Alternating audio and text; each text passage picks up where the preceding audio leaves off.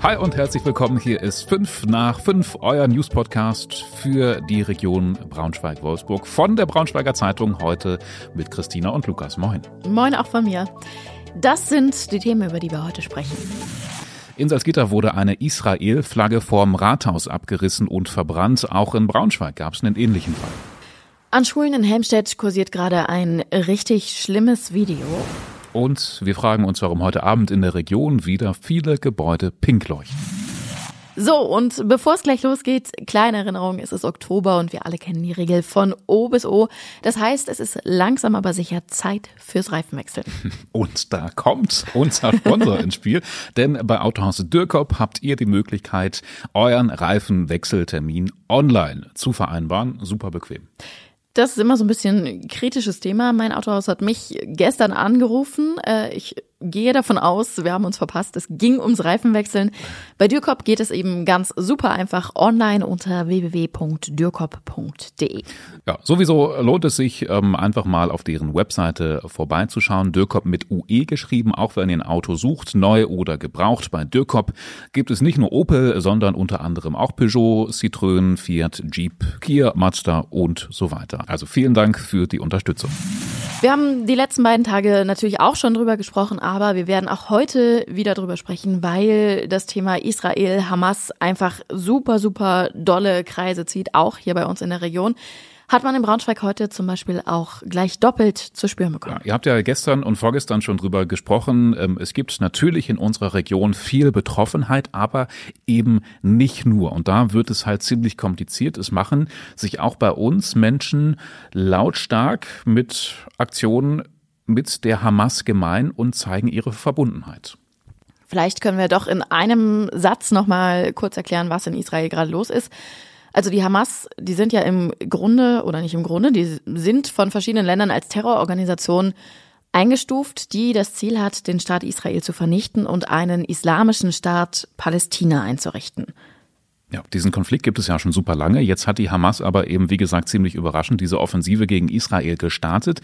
Es gab brutale Kämpfe, es gab Raketenattacken, viele Tote vor allem, viel Leid. Ähm, ja, es ist im Grunde Krieg, der da gerade ausgebrochen ist. Und naja, es positionieren sich eben auch Menschen für die Hamas.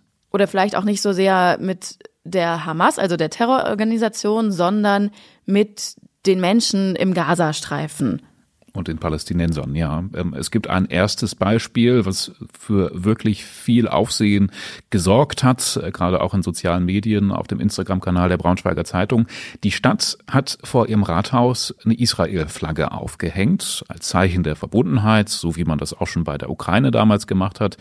Die haben mehrere Jugendliche abgerissen, diese Flagge. Es waren junge Männer, die wurden bei der Tat beobachtet. Die Polizei hat sie sofort mit allen Mitteln verfolgt. Einige wurden da noch in der Innenstadt Zustand gefasst. Ein anderer hat es geschafft, sich in einem Laubhaufen äh, zu verstecken, wurde dann aber auch da entdeckt. Eine ganz ähnliche Tat hat es in Salzgitter gegeben, also vor dem Lebenstädter Rathaus. Da war genauso die äh, Flagge Israels gehisst und da haben Unbekannte sie tatsächlich runtergerissen und auch gleich angezündet. Also in Braunschweig mhm. ist sie weg, bis jetzt immer noch nicht aufgetaucht. Stimmt, hat noch keine gefunden. Und äh, in Lebenstedt war es so, da ist die Flagge direkt verbrannt worden. Ja, und jetzt muss man sich fragen, was für einen Hintergrund diese Taten haben. Das sind im Grunde Leute, die diesen Mord und Totschlag, diese Barbarei ähm, der Hamas unterstützen. Das sind also Menschen, die pro-islamistisch gesinnt sind, oft auch antisemitisch, wobei das kann man ja eben jetzt auch wieder nicht sagen. Ne? Und da sind wir ja beim Problem. Genau, also man, man kann sowieso ja keinem unterstellen, dass er jetzt irgendwas verteidigt oder nicht verteidigt, wenn er sich da nicht explizit zu positioniert, aber man muss natürlich unterscheiden. Also es gibt Leute, die sind einfach pro Palästina. Also die Palästinenser, die sind ja das Volk, was sich von Israel eben unterdrückt fühlt. Und dann gibt's aber eben auch Leute, die eben die Brutalität der Hamas befürworten und diesen Angriff mit all den vielen Toten unterstützen. Auf der anderen Seite hat's ja auch auf der anderen Seite wieder, also es hat einen Gegenangriff gegeben, auch da hat es wieder Tote gegeben. Auch das wird ja oft als Argument genannt. Ja, es gibt also nicht, nicht so wirklich schwarz und weiß in, in diesem Konflikt und ja, jetzt mischen sich auch noch Fußballer ein. Das kommt jetzt auch noch mit dazu. Bei heißen Themen passiert das ja manchmal. Als äh, Corona zum Beispiel noch ein Thema war, hat sich Wout Weghorst, der ehemalige Stürmer des VfL Wolfsburg, als Impfgegner geäußert. Das war schon hochfragwürdig. Jetzt bei diesem Thema ist es natürlich aber äh, noch mal ein bisschen anders. Jetzt hat sich nämlich Hassan Kurucay von Eintracht Braunschweig eingemischt oder zumindest eine Stellungnahme dazu abgegeben. Er hat einen Instagram-Post abgesetzt, wo er sich klar positioniert. Also auf seinem Kanal waren Karikaturen zu sehen, die klar anti-Israel und pro-Palästina sind. Und seine Message ist, ey Leute, Israel, das sind die Unterdrücker, Palästina, das sind die Unterdrückten. So, und jetzt kann man ja schon irgendwie auch ein bisschen sagen, dass seine Unterstützung für den Angriff der Hamas da natürlich irgendwie auch mit drin ist. Er macht sich nicht direkt mit denen gemein, aber er sagt klar, dass die Ziele der Hamas, sich zur Wehr zu setzen, legitim sind, oder? Damit sind wir wieder beim Grundproblem. Ja. Ähm, wir haben angefragt natürlich bei Eintracht, was sie dazu sagen und ähm, sie haben wie folgt geantwortet. Also die Instagram-Postings eines Spielers in Zusammenhang mit den aktuellen Geschehnissen im Nahen Osten haben heftige Reaktionen ausgelöst, schreibt die Eintracht. Wir sind aktuell dabei, die Fakten zu sichten und zu prüfen und werden das Gespräch mit dem Spieler suchen. Danach werden wir die Geschehnisse bewerten und uns öffentlich dazu äußern. Ja, vielleicht noch zum Hintergrund von Hassan Kurusai. Er ist tiefgläubiger Muslim. Das hat er auch schon oft gesagt. Wir haben da auch schon mal mit ihm drüber gesprochen. Ähm, Zitat von ihm, der wichtigste Punkt in meinem Leben ist zweifellos meine Religion. Ich liebe meinen Glauben, habe aber gleichermaßen großen Respekt vor anderen Religionen. Das war jetzt schon, ehrlich gesagt, ein ziemlicher Brocken und wir legen mit einem weiteren ziemlich schwer verdaulichen Thema nach, aber so ist die Lage. Wir müssen da jetzt einfach drüber sprechen. An Schulen in Helmstedt kursiert nämlich gerade ein ziemlich, ziemlich schlimmes Video. Ja, auf diesem Video sieht man, wie zwei Schüler ein anderes Kind missbrauchen. Entstanden sind diese Aufnahmen am 22. September in einem leerstehenden Gebäude, quasi in einem Lost Place im Kreis Helmstedt. Zwei 14-jährige Jungen sollen auf diesen Aufnahmen einen 13-Jährigen misshandelt haben. Sie haben ihn oder sie sollen ihn erniedrigt haben und eben sexuell missbraucht. Und das Ganze haben sie dann auch noch gefilmt. Ja, und genau diese Aufnahmen verbreiten sich gerade an Helmstädter Schulen wie ein Lauffeuer. Das lässt sich quasi gar nicht stoppen obwohl es sich beim Verbreiten dieses Videos um eine Straftat handelt. Deswegen tun Polizei und Staatsanwaltschaft gerade alles, um die Verbreitung dieses Videos zu unterbinden.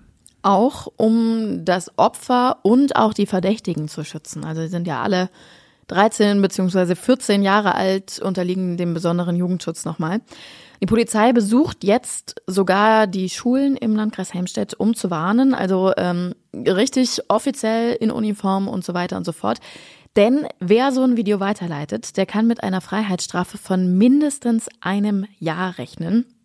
Selbst wenn man die Aufnahme nur an Lehrer oder an die Polizei weiterleitet. Das fand ich schon krass. Also allein schon die Tatsache, dass man es noch nicht mal an die Polizei weiterleiten darf. Also die sagen dann wirklich, dass man lieber mit dem Handy des Kindes direkt zur Polizei hingehen soll und es nicht noch weiter verbreiten soll. Äh, von der Staatsanwaltschaft Braunschweig, die sich darum kümmert, heißt es auch, ähm, jede Verbreitung dieses Videos vergrößert im Grunde das Leid des Opfers. Das ist halt auch nochmal so ein Punkt. So muss man es auch einfach sehen. Wie es mit den beiden Verdächtigen weitergeht und wie auch die betroffenen Eltern jetzt mit diesem Thema umgehen können, das könnt ihr nochmal auf unserer Homepage nachlesen. Wir verlinken euch den Bericht von unserem Kollegen Erik Westermann auf jeden Fall auch nochmal in den Show Notes. Da erklärt er zum Beispiel auch, ähm, wie man sich als Eltern am besten verhält, wenn man zum Beispiel Missbrauchsbilder jetzt auf dem Handy des Kindes findet. So, und das war heute sonst noch wichtig. Ziemlich skurrile Geschichte aus Braunschweig. Eine Braunschweigerin hat ihren Wohnwagen im Univiertel ein paar Tage unbeaufsichtigt stehen lassen. Als sie dann am Montag zurückkehrte, hat sie gesehen, das Fenster eingeschlagen und die Tür nicht verriegelt war. Es war also anscheinend irgendjemand drin. Ja, offenbar hatte jemand mehrere Tage lang darin gewohnt. Also äh, sie hat dann Essensreste gefunden und Sachen, die ihr tatsächlich auch nicht gehörten. Die Polizei hat jetzt die Ermittlungen aufgenommen. Ermittlungen gegen Unbekannt. Man weiß nicht, wer sich da ein paar Tage eingenistet hat. Bisschen schade, dass er ihr nicht zum Dank äh, noch ein Essen gekocht hat oder so. Hätte man ja mal machen können, ne? kostenlose Wohnung. Vielleicht ein Student, der, der, noch, der, noch, der noch keine Wohnung gefunden hat. Die Braunschweiger Stadthalle soll endlich, endlich saniert werden ab dem kommenden Jahr. Die Planungen, die laufen ja mittlerweile auf Hochtouren und es sind auch schon die ersten Aufträge vergeben. Wiedereröffnung ist dann 2028 geplant. Ähm, da sollen dann vor allen Dingen auch mehr Kongresse und Tagungen stattfinden. Also alles wird ein bisschen größer, aber das ist auch total aufwendig. Ähm, weil ich glaube, der Denkmalschutz, der spielt da auf jeden Fall auch eine ziemlich große Rolle bei diesen ja. ganzen Sanierungsarbeiten. Aber immerhin, es geht jetzt los. Der VW Up ist eins der beliebtesten Modelle von Volkswagen und vor allem locker eben auch einfach das bezahlbarste Modell. Äh, trotzdem oder auch deswegen stellt VW die Produktion jetzt ein. Der VW Up ist also tatsächlich jetzt Geschichte. Ich finde, das ist schon ein Ding. Also mhm. nicht, dass ich einen hätte oder so, aber ich finde die so süß, wenn die durch die Stadt fahren. Ähm, das zeigt aber vor allen Dingen, finde ich, auch, wohin der Trend geht. Also Autobauer verdienen am meisten Geld mit großen, teuren Luxusautos und die kleinen, billigen Süßen in meinen Augen, die lohnen sich eben nicht mehr. Ja, das ist irgendwie schon ein bisschen schade. Offiziell heißt es von VW dazu, dass ab nächstes Jahr neue Regeln für die Cyber Security gelten und man den ab deshalb teuer nochmal renovieren müsste. Das wäre zu viel des Guten, deswegen wird er gleich komplett eingestampft. Man kann also schon seit ein paar Tagen, glaube ich, keinen neuen Ab mehr bestellen, beziehungsweise keinen mehr konfigurieren. Restbestände gibt es noch. Aber jetzt kommt die gute Nachricht. Ähm, VW will auf jeden Fall wieder ein ähnliches kleines Auto bauen, das äh, sozusagen der Ab-Nachfolger wird. Das wird ein reines Elektroauto für um die 20.000 Euro und es soll ungefähr 2026 beziehungsweise kurz danach dann irgendwann kommen. Ja, 20.000 ist ja eigentlich auch schon viel Geld. Ne? Wenn ihr heute Abend unterwegs seid, zum Beispiel in Wolfsburg oder in Gifhorn oder irgendwo, dann könnte euch auffallen, dass ganz, ganz viele Gebäude in der Region Wahrzeichen in Pink erstrahlen heute Abend. Ja, denn heute Abend ist Weltmädchentag. Ein Tag, an dem nicht nur gefeiert wird, sondern an dem vor allem auch auf äh, Geschlechterungleichheit aufmerksam gemacht werden soll mit pinker Farbe. Ganz genau. Wir haben auch einen Artikel dazu. Unsere Kollegin Celine, die ihr ja auch aus dem Podcast hier kennt, die hat in Wolfsburg mal den Mädchentreff Rote Zora besucht und hat sich mit den Mädels ein bisschen unterhalten.